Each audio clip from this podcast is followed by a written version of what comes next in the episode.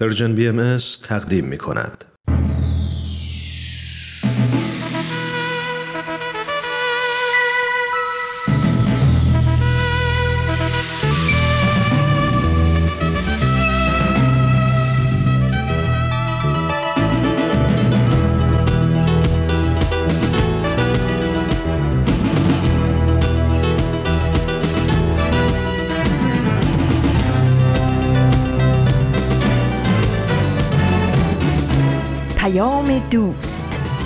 برنامه ای برای تفاهم و پیوند دلها.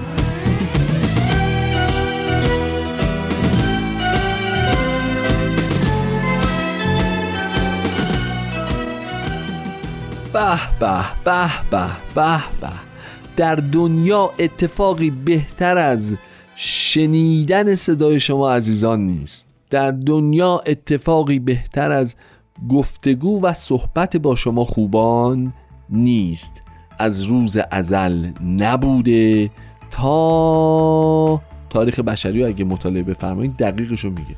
تا روزی که بالاخره سهشنبه نقره ای در این عالم اختراع شد. توجه بفرمایید. اکتشاف نشده. توجه بفرمایید. اختراع شده. و این اهمیت قضیه رو تقریبا 17 برابر می‌کنه. میگید نه از دانشمندان ریاضی بپرسید. همین.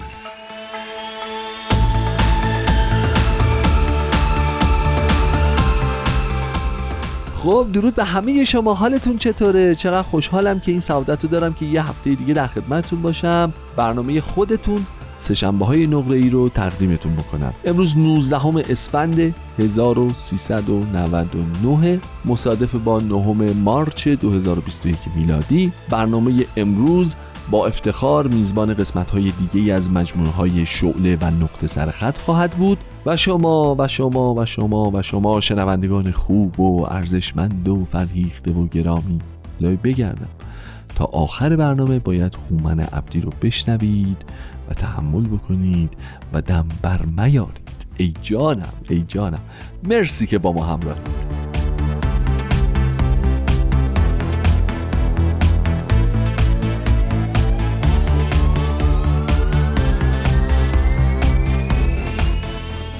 دوستان این دوست داشتن هم چیز غریبیه ها. من نمی‌فهمم واقعا. موقع خلقت بشر اینکه خدا میگه که تو رو دوست داشتم پس خلقت کردم مطابق با اون چیزی که ما در عرفان بهایی میگیم که خداوند فرمود عشق تو را در قلب خود حس کردم پس تو را آفریدم. چیز عجیبیه ها. اینکه اون عشق رو در وجود ما به امانت گذاشته و این همه سال این همه آدم اومدن و رفتن و زندگی کردند و یک روز به جهان ابدی دوباره برگشتند. ولی سراسر در این دنیا عشق رو تجربه کردن چیز عجیبیه ها. خیلی عجیبه. اینکه ما به مخلوق خودمون عشق میورزیم. اینکه ما به جهان هستی عشق میورزیم. اینکه ما با دیگر بندگان خداوند مهربانیم و به همه اونها عشق میورزیم. اینکه به یک مخلوق دیگر خداوند هم عشق میورزیم چه همسرمون باشه چه فرزندمون باشه چون چه پدر و مادرمون باشه هر کی هر کی هر کی. اساسا پدیده عجیبیه ها. خیلی عجیبه. آدم ها یه روزی وارد این دنیای پیچیده میشن با همه سختی هاش با همه تیرگی هاش با همه پستی ها و بلندی هاش به دنیا میان زندگی می‌کنن کار می‌کنن از خودشون آثاری به جا می‌گذارن و یک روز دوباره به سرمنزل مقصود بر میگردن ولی بلا استثنا همشون تو این دنیا عشق رو تجربه می‌کنن. خیلی چیز عجیبیه. اصلا مفهوم به نظر من توصیف ناشدنی این عشق.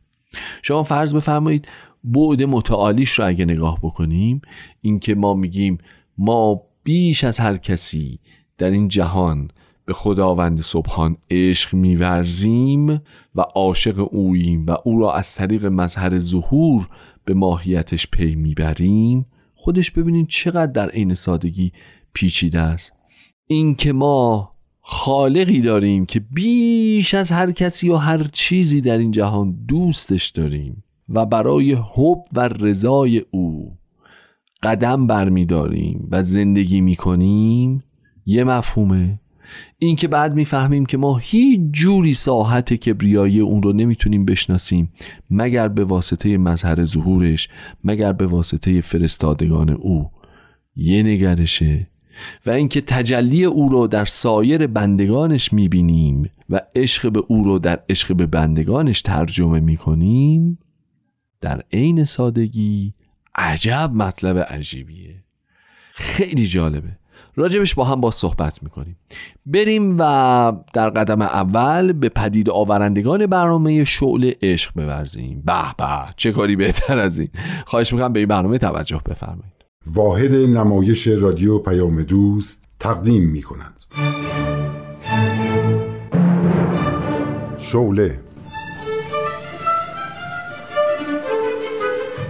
مروری بر زندگی بعضی از مؤمنین اولیه آین بهایی. فصل پنجم آشنایی با خانم مارتارود مبلغ خستگی ناپذیر بهایی.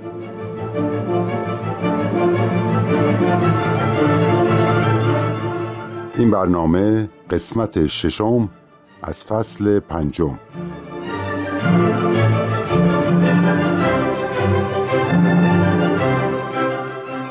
من مارتا لویز روت هستم. متولد سال 1872 میلادی در آمریکا. به خاطر اینکه دوست داشتم با طیف وسیعی از مردم دنیا در ارتباط باشم، حرفه روزنامه نگاری رو انتخاب کردم. پس از مدتی با اولین شخصی که در آمریکا به آین بهایی ایمان آورد آشنا شدم و پس از تحقیق به این آین جهانی ایمان آوردم. بعد گویی شعله تمام وجودم رو فرا گرفت که آب دریاهای عالم قادر به خاموش کردنش نبودن و نیستن.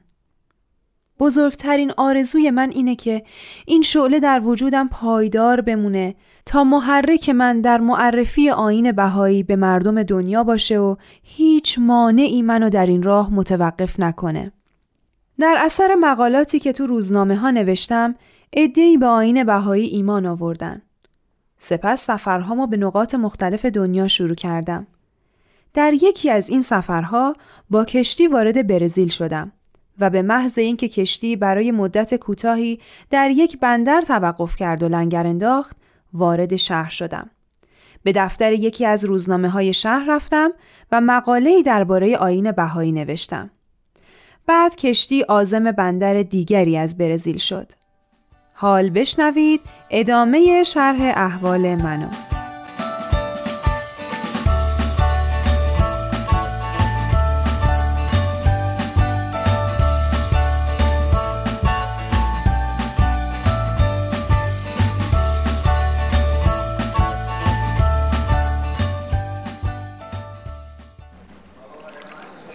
خدا مگه قرار نبود شما اول در باهیا بعد در رستیف لنگر بندازین؟ قضیه چیه؟ شما که اصلا از باهیا عبور نکردین. حالام که به رسیف رسیدین نمی‌ذارین مسافرا پیاده بشن تا گشتی تو این شهر بزنن. خانم روت متاسفانه تب زرد شایع شده. هم تو باهایا هم تو رسیف. این تب زرد خیلی خطرناکه. درسته که الان اینجا توقف کردیم. ولی صلاح نیست کسی بره و آلوده برگرده. برای جون مسافره خطر داره. خطرش چقدره؟ من که پزشک نیستم خانم رود. تو این کشتی چند تا مسافر پزشک هست که می‌تونین از اونها سوال کنید. الان یکیشون اونجاست که داره با اون ملوان به طرف ما میاد. با اون صحبت کنید. ممنون. خواهش می‌کنم. ببخشید آقا شما پزشک هستین؟ بله خانم. این تب زرد که میگن تو این منطقه شایع شده چقدر خطرناکه؟ خیلی خیلی. در کتاب های آموزش پزشکی نوشته شده بود که به این بیماری در طول تاریخ تاون زرد می‌گفتن. از پشه ماده به انسان منتقل میشه. خطرناکه. نشونه هاش چیه؟ تب، لرز، از دست دادن اشتها، تهوع، سردرد و دردهای مایچه ای کشنده است؟ بله. سالانه عده زیادی به خاطر این بیماری جونشون از دست میدن. یک بیماری ویروسیه. پشه با نیش زدن انسان یا سایر پستانداران ویروس رو وارد بدنشون می‌کنه. بعد این ویروس وارد خون میشه.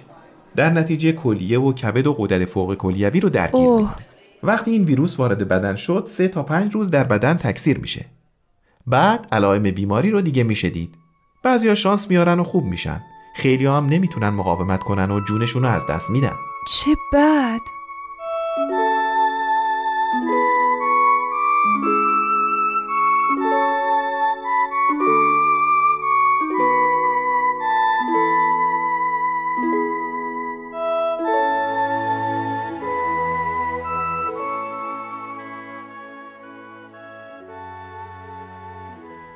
این درسته که تو تو این کشتی رو تخت بخوابی و یه عده مردم که دارن با مرگ دست و پنجه نرم می‌کنن از ظهور نجات بخش عالم بیخبر باشن؟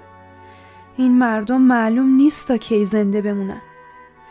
این بیچاره ها اگه لحظه آخر زندگیشون هم این خبر مهم رو بشنون براشون غنیمته. اوه نه. وقتی رفتم اون دنیا ممکنه خیلی از این بیچاره ها جلومو بگیرن و بگن تو می‌دونستی ما داریم میمیریم ولی از کشتی نیومدی بیرون تا خبر ظهور بهاءالله رو به ما بدی. وقت استراحت و آسایش نیست. باید چمدونامو ببندم و از این کشتی خارج بشم.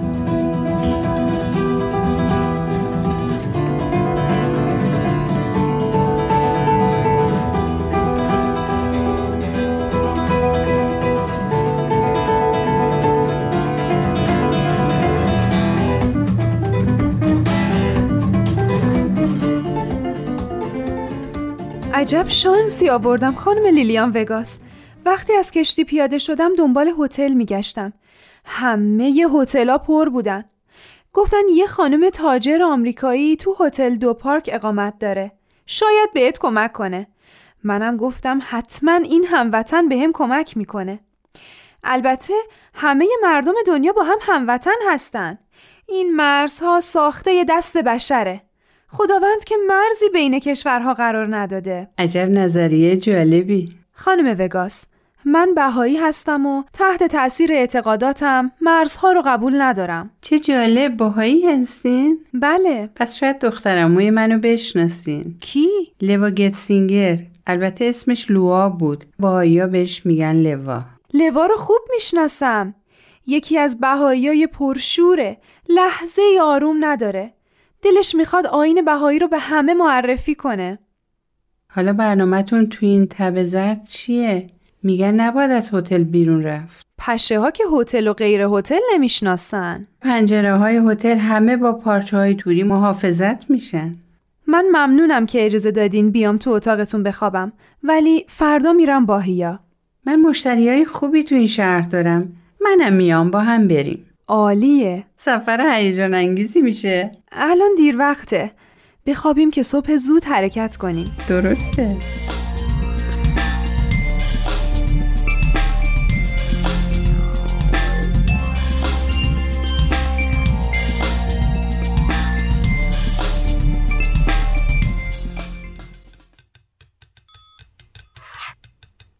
لوای عزیز در رسیف با دختر اموی مهربانت لیلیان وگاس آشنا شدم. قرار شد با هم بریم باهیا ولی به علت شدت شیوع تب زرد در نیمه راه منصرف شد. من هم سوار قایق شدم و رفتم داخل شهر. نرسیده به شهر سخت سرما خوردم و تب شدیدی به من آرز شد. دیگه چیزی نفهمیدم. گویا یک مبلغ مذهبی منو به یک هتل رسوند. ولی برای معالجه صبر نکردم و به انجام وظایفم مشغول شدم. چندی بعد سفرم رو ادامه دادم و در ساو پائولو، ریو، سانتوس، مونته ویدئو، بوینس آیرس به معرفی آین بهایی پرداختم و موفقیت های بزرگی به دست آمد. مقالات زیادی هم برای مطبوعات برزیل نوشتم که به شدت مورد توجه اصحاب مطبوعات قرار گرفت و همگی چاپ شدند. موفقیت دیگر آنکه با رهبران جوامع و قبایل ارتباط سودمندی برقرار شد و در نتیجه عده زیادی در گروه های مطالعاتی به تحقیق درباره آین بهایی پرداختند.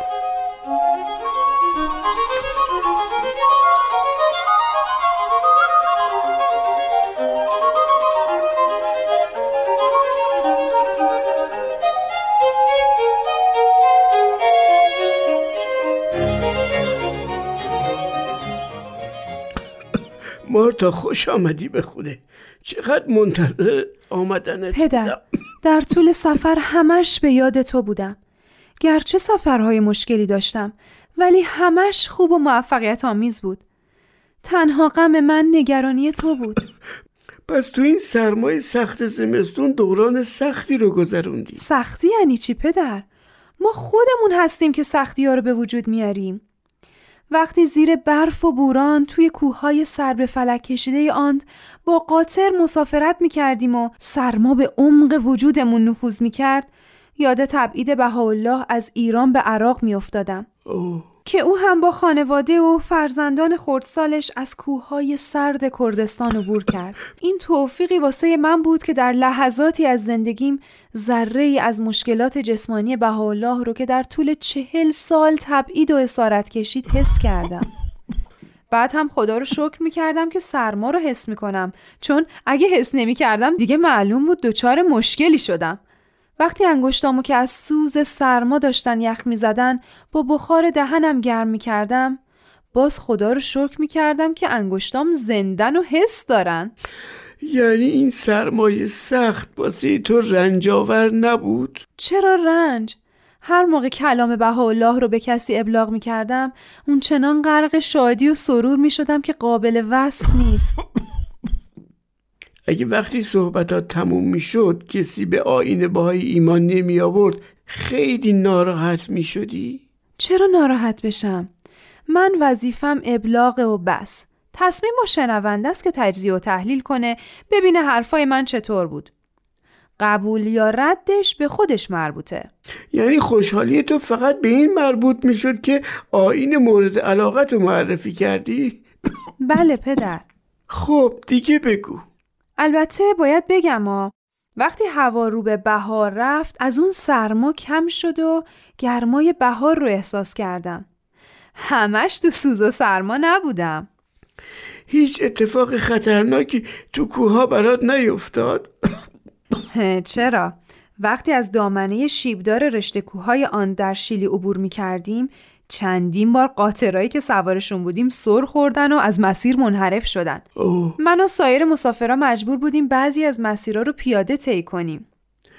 بقیه مسافرها هم راحت این مسیر رو طی کردن؟ نه چند نفر به خاطر فشار کم هوا بیهوش شدن. چند تای دیگه هم از گوش و بینیشون خون زد بیرون. عجب. خودت طوریت نشد؟ نه خوشبختانه مسیر رو به سلامت طی کردم. پدر نتیجه این سفر پنج ماهه آمریکای لاتین عالی بود. عده زیادی به آین بهایی اقبال کردن و عده خیلی خیلی بیشتری با آین بهایی آشنا شدن. مقالات زیادی هم تو روزنامه ها نوشتم.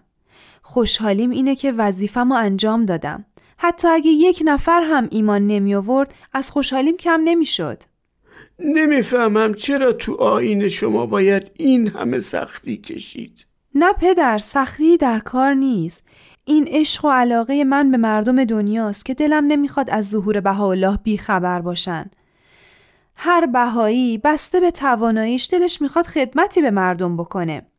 یکی تو خونش میشینه و با قلمش یا هنرش خدمتی می‌کنه. یکی با ارتباط با دوست و همسایش. عدهای هم مثل من به سفرهای تبلیغی میرن. خیلی از هموطنهای بهاءالله در ایران جونشونو میدن یا اسیر زندان میشن تا مظلومیتشون باعث آگاهی دیگران بشه. پدر، منم به خاطر علاقه به شغلم سفر به دور دنیا رو در پیش گرفتم و با خیلی از مردم چه عادی چه برجسته ملاقات های مفیدی کردم. من کاری به آین شما ندارم ولی حس می‌کنم نیتتون خیره موفق باشی ممنون پدر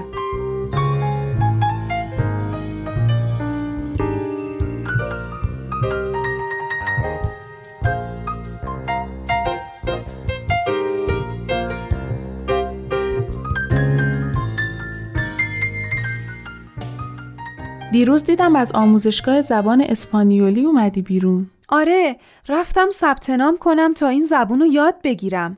آخه خیلی از کسانی که تو سفر پنج هم به آمریکای لاتین باهاشون دوست شده بودم که بعضیاشونم به آین بهای ایمان آوردن برام نامه می نویسن.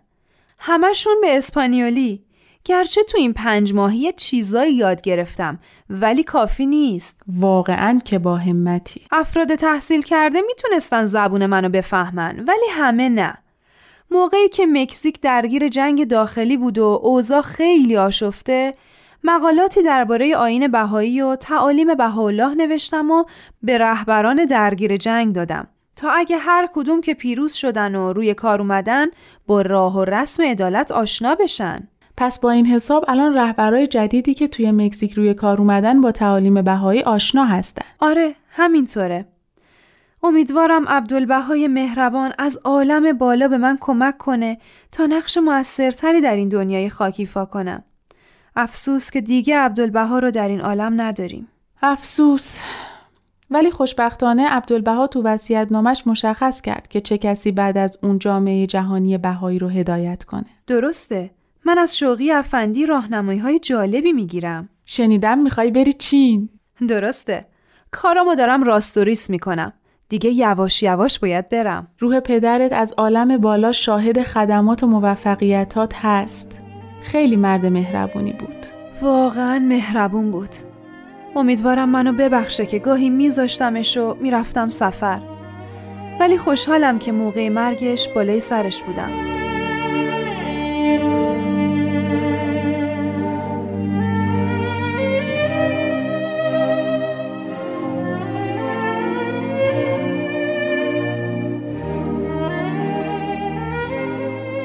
چی می‌خونی؟ خیلی خوشحال به نظر میای. نامه مارتا رسیده. خبرهای خوبی داره. پس بلند بخون. باشه. از اینجا می‌خونم. مدتی در ژاپن بودم و به اتفاق چند بهایی دیگر به معرفی آین بهایی برای طبقات مختلف مردم پرداختم. بالاخره از اوساکا به چین رفتم. مملکت چین از نظر سیاسی آشفته است. ولی در اینجا زیبایی و درخشندگی در حد کمال است. وقتی می بینم مردم اینجا هم تحت تاثیر کلام بهاءالله قرار می گیرند و به هیجان می آیند ایمانم محکمتر می شود. چون حقیقتا کلام بهاءالله جهانی است.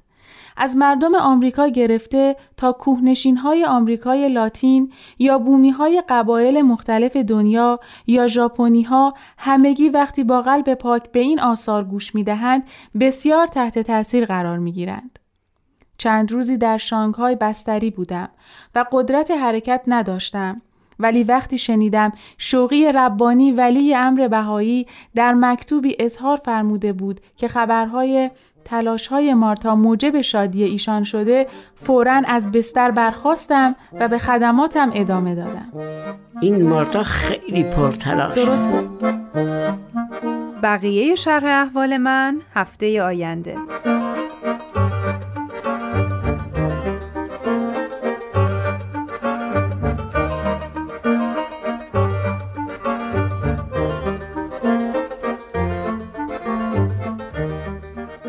خب قسمت دیگه ای از برنامه شوله رو به اتفاق شنیدیم. بریم یه قطع موسیقی بشنویم و برگردیم. عشق تو بسم بود که این شعله بیدار. روشنگر شبهای بلند قفصم بود. مجه بر هم نزنم مجه بر هم نزنم تا که ز دستم نرود. ناز چشم تو به قدر مجه بر هم زدنی. امان ای دل من ای خدا ای جان ای دل من ای خدا. فقان ای دل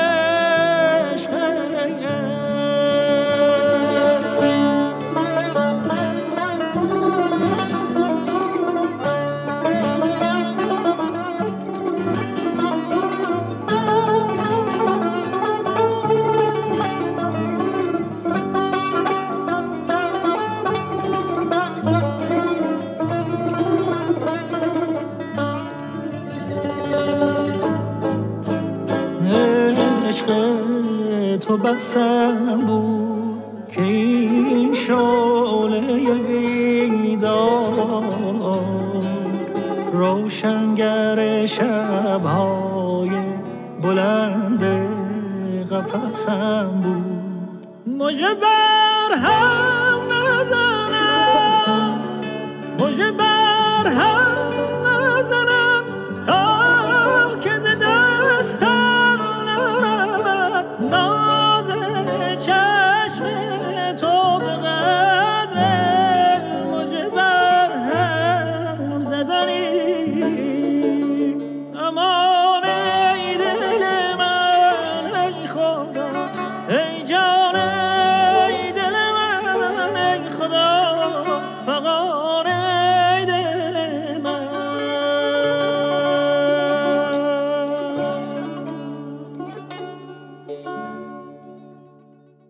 با سهشنبه نقره ای همراه هستیم و امروز در مورد عشق به خداوند عشق به معبود صحبت می‌کنیم.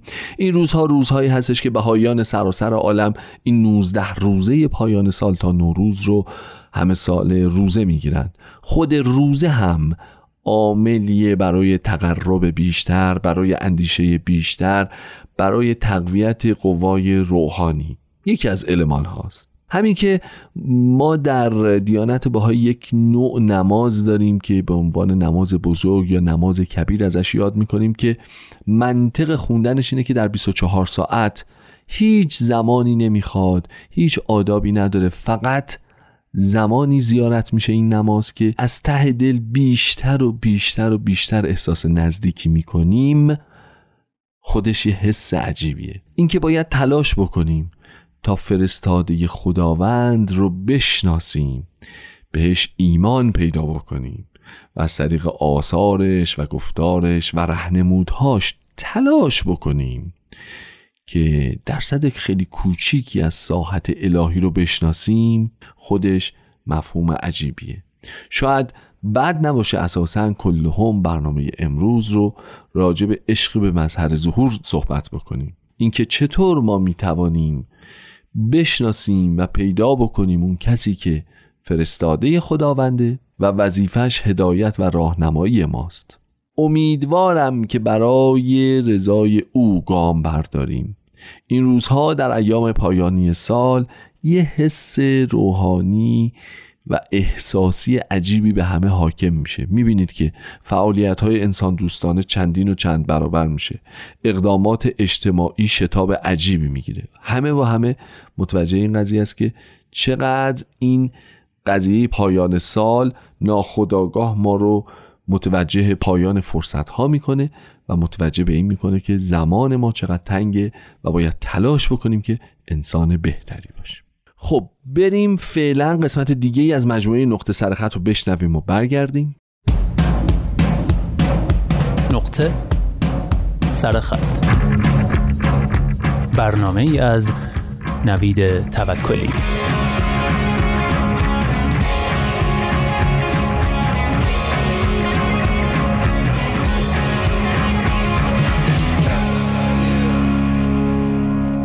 دوستان هفته گذشته یادداشتی رو شروع کردیم با عنوان ارسطو طرفدار بردهداری و نابرابری بود. آیا باید او را کنار بگذاریم؟ یادداشتی از اگنس کالارد استاد فلسفه در دانشگاه شیکاگو که تو وبسایت نیویورک تایمز و ترجمه فارسیش در وبسایت خوب و پربار ترجمان منتشر شده. در بخش نخست این یادداشت نگارنده با صحبت درباره ضدیت اساسی ارسطو با مساوات طلبی و در کل با چیزهایی که امروز به عنوان حقوق بشر می‌شناسیم توضیح میده که چرا با همه اینها همچنان از ارسطو و جایگاه او در برنامه درسی فلسفه دفاع می‌کنه و نهایتا به اینجا رسیدیم که فیلسوفان یکی از آرمانهای خودشان را این می‌دانند که به نقطه‌ای برسند که هیچگاه با طرف بحث خود به عنوان متخاسم برخورد نکنند. اما سوال مهم اینجاست که اگر کسی دیدگاه های پیشروی تر کند که مستقیما با احساسات اخلاقی شما تعارض داشته باشد چگونه می توانید از خصومت با او اجتناب کنید؟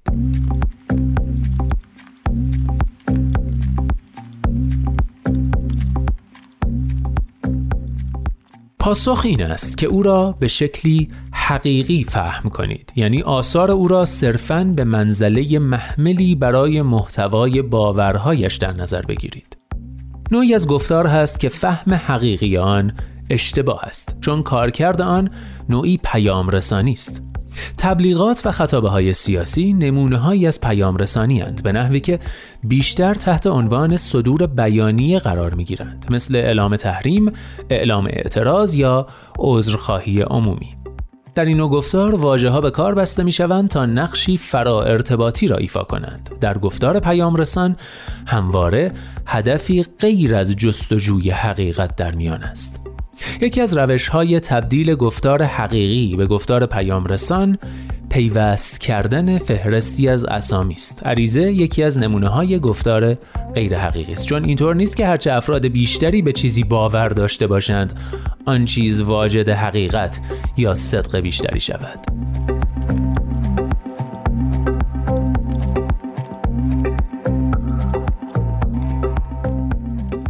در حالی که گفتار حقیقی از شیوه های اقناعی و نظاممند حقیقت محور یعنی استدلال و شواهد استفاده می کند گفتار پیام رسان نوعی فشار غیر اقلانی بر دریافت کننده وارد می کند برای مثال یک عذرخواهی عمومی غالبا می تواند اعمال فشاری اجتماعی بر طرف آسیب دیده برای بخشش یا به هر حال تظاهر به بخشش باشد.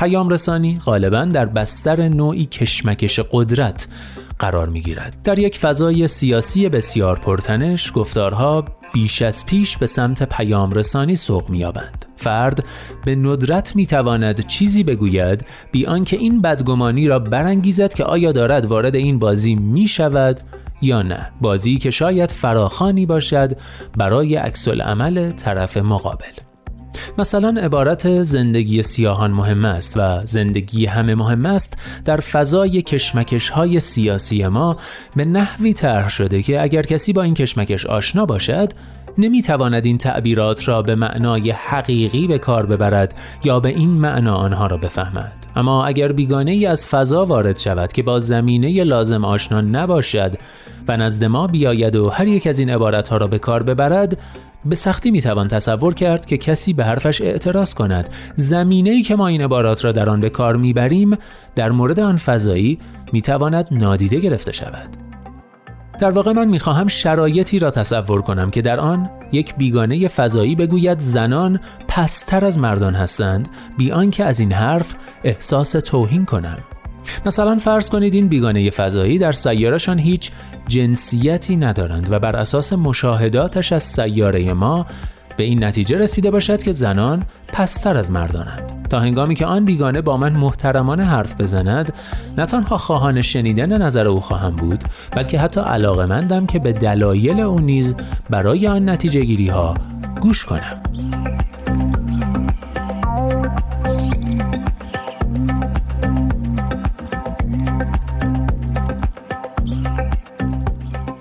من ارسطو را مثل چنان بیگانه ای مطالعه می کنم. روی کرد او به اخلاق تجربی یعنی مبتنی بر مشاهده بوده است. وقتی او به دوروبرش نگاه می کرد جهانی از بردهداری را می دید و زنان و کارگرانی یدی را مشاهده می کرد که زیردست بودند. آنگاه این مشاهدات را در نظریه اخلاقیش منعکس می کرد. وقتی او را مطالعه می کنم آن نوع نگرش به جهان را می بینم. همین و بس.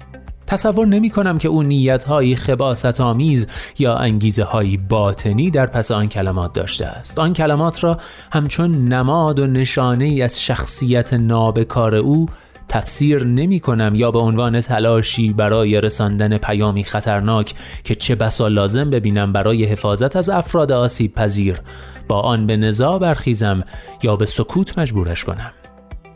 البته به یک معنا دشوار می‌توان ایده خطرناکتر از ایده او تصور کرد. ایده ای که او با طرح و استدلال هم دربارهش صحبت می کند اما بنا به بحثی که گفتم خطرناک بودن بیشتر به زمینه پیام رسانی مربوط می شود تا محتوای حقیقی.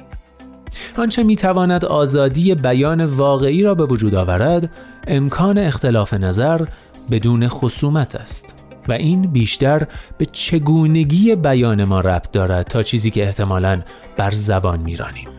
فرهنگ حذف صرفا تعمیم منطقی همان چیزی است که می‌توان آن را فرهنگ پیام رسان نامید. فرهنگی که در آن هر کنش گفتاری به دوستانه یا خصومت آمیز طبقه بندی می شود و در آن به ندرت می توان محتوای حقیقی را منتقل کرد. در چنان فرهنگی به قوای اقلانی کسانی که با آنان گفتگو می کنیم اعتماد چندانی نداریم. در چنین فضایی حتی داد و هوار بر سر آزادی بیان نوعی تفسیر غیر واقعی را به دنبال دارد که چیزی نیست جز مؤثرترین شیوه برای کسب و تحکیم قدرت طرفداران آزادی بیان.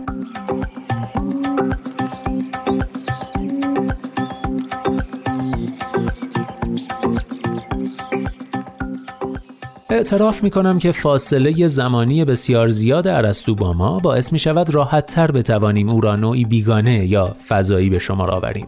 یکی از دلایل جذابیت مطالعه فلسفه اخلاق باستان برای من دقیقا در همین است که به سختی می‌توان پای آن نویسندگان را به کشمکش های امروزی بر سر قدرت باز کرد. وقتی سراغ اختلافاتمان درباره پرمناقشه ترین مسائل اخلاقی معاصر می رویم مثلا مباحث مربوط به هویت جنسی حتی در میان فیلسوفان با بدگمانی و گمانزنی درباره انگیزه ها و تزلم ها همان نمادهای فرهنگ پیام رسان مواجه می شویم.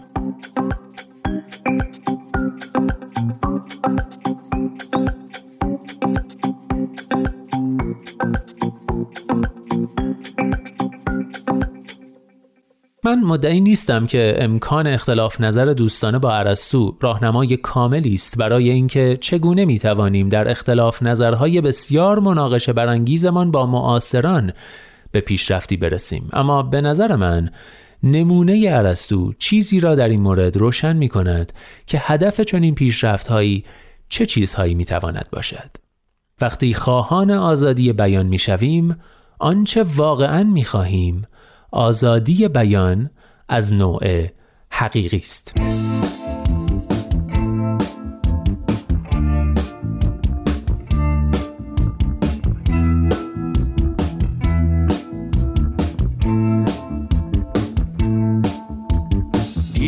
صبح نیومد و هوای خون شب شد. دیدی که آسمون شب رو بی ستاره سر شد. دیدی ستاره ها رو.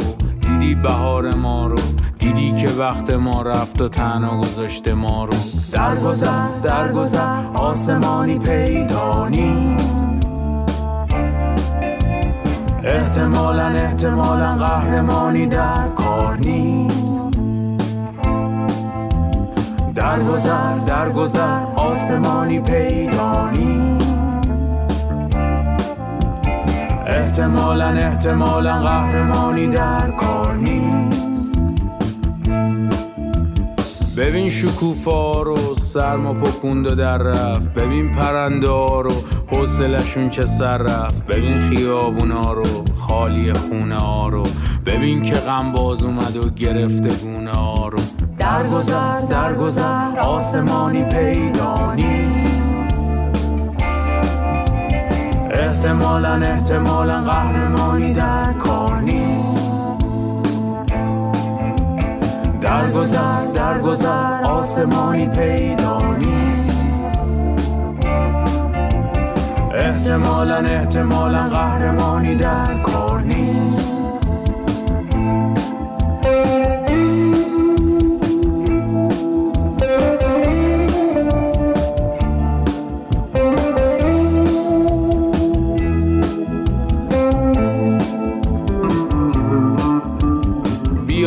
شام تارمون بی تو سر نمیشه. بیا که لحظه ها چرا بی تو به سر نمیشه. بیا شب از تو دوره بیا که غم صبوره. بیا اگه نیای بازم فردا چه سوت و کوره. درگذر درگذر آسمانی پیدا نیست. احتمالا احتمالا قهرمانی در کار نیست. درگذر درگذر آسمانی پیدا نیست. احتمالا احتمالا قهرمانی در کار نیست.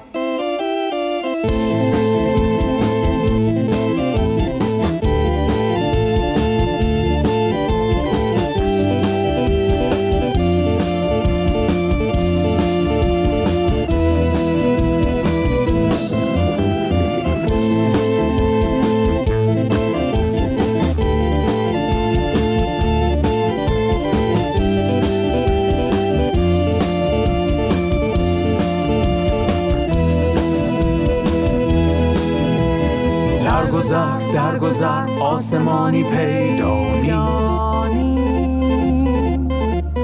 احتمالا احتمالا قهرمانی در کار نیست. درگذر درگذر آسمانی پیدا نیست. احتمالا احتمالا قهرمانی در کار نیست. درگذر درگذر. آسمانی پیدا نیست احتمالا احتمالا قهرمانی در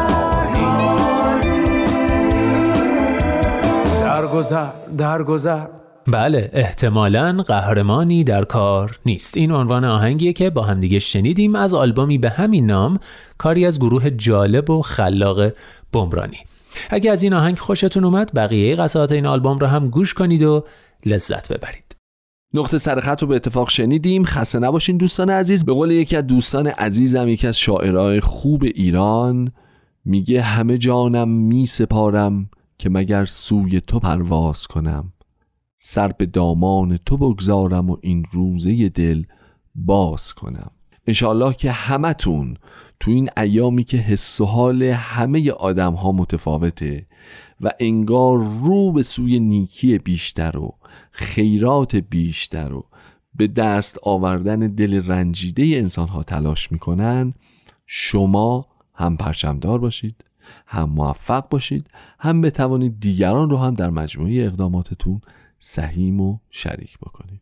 تا برنامه آینده مراقب خودتون باشید. خدا نگهدار.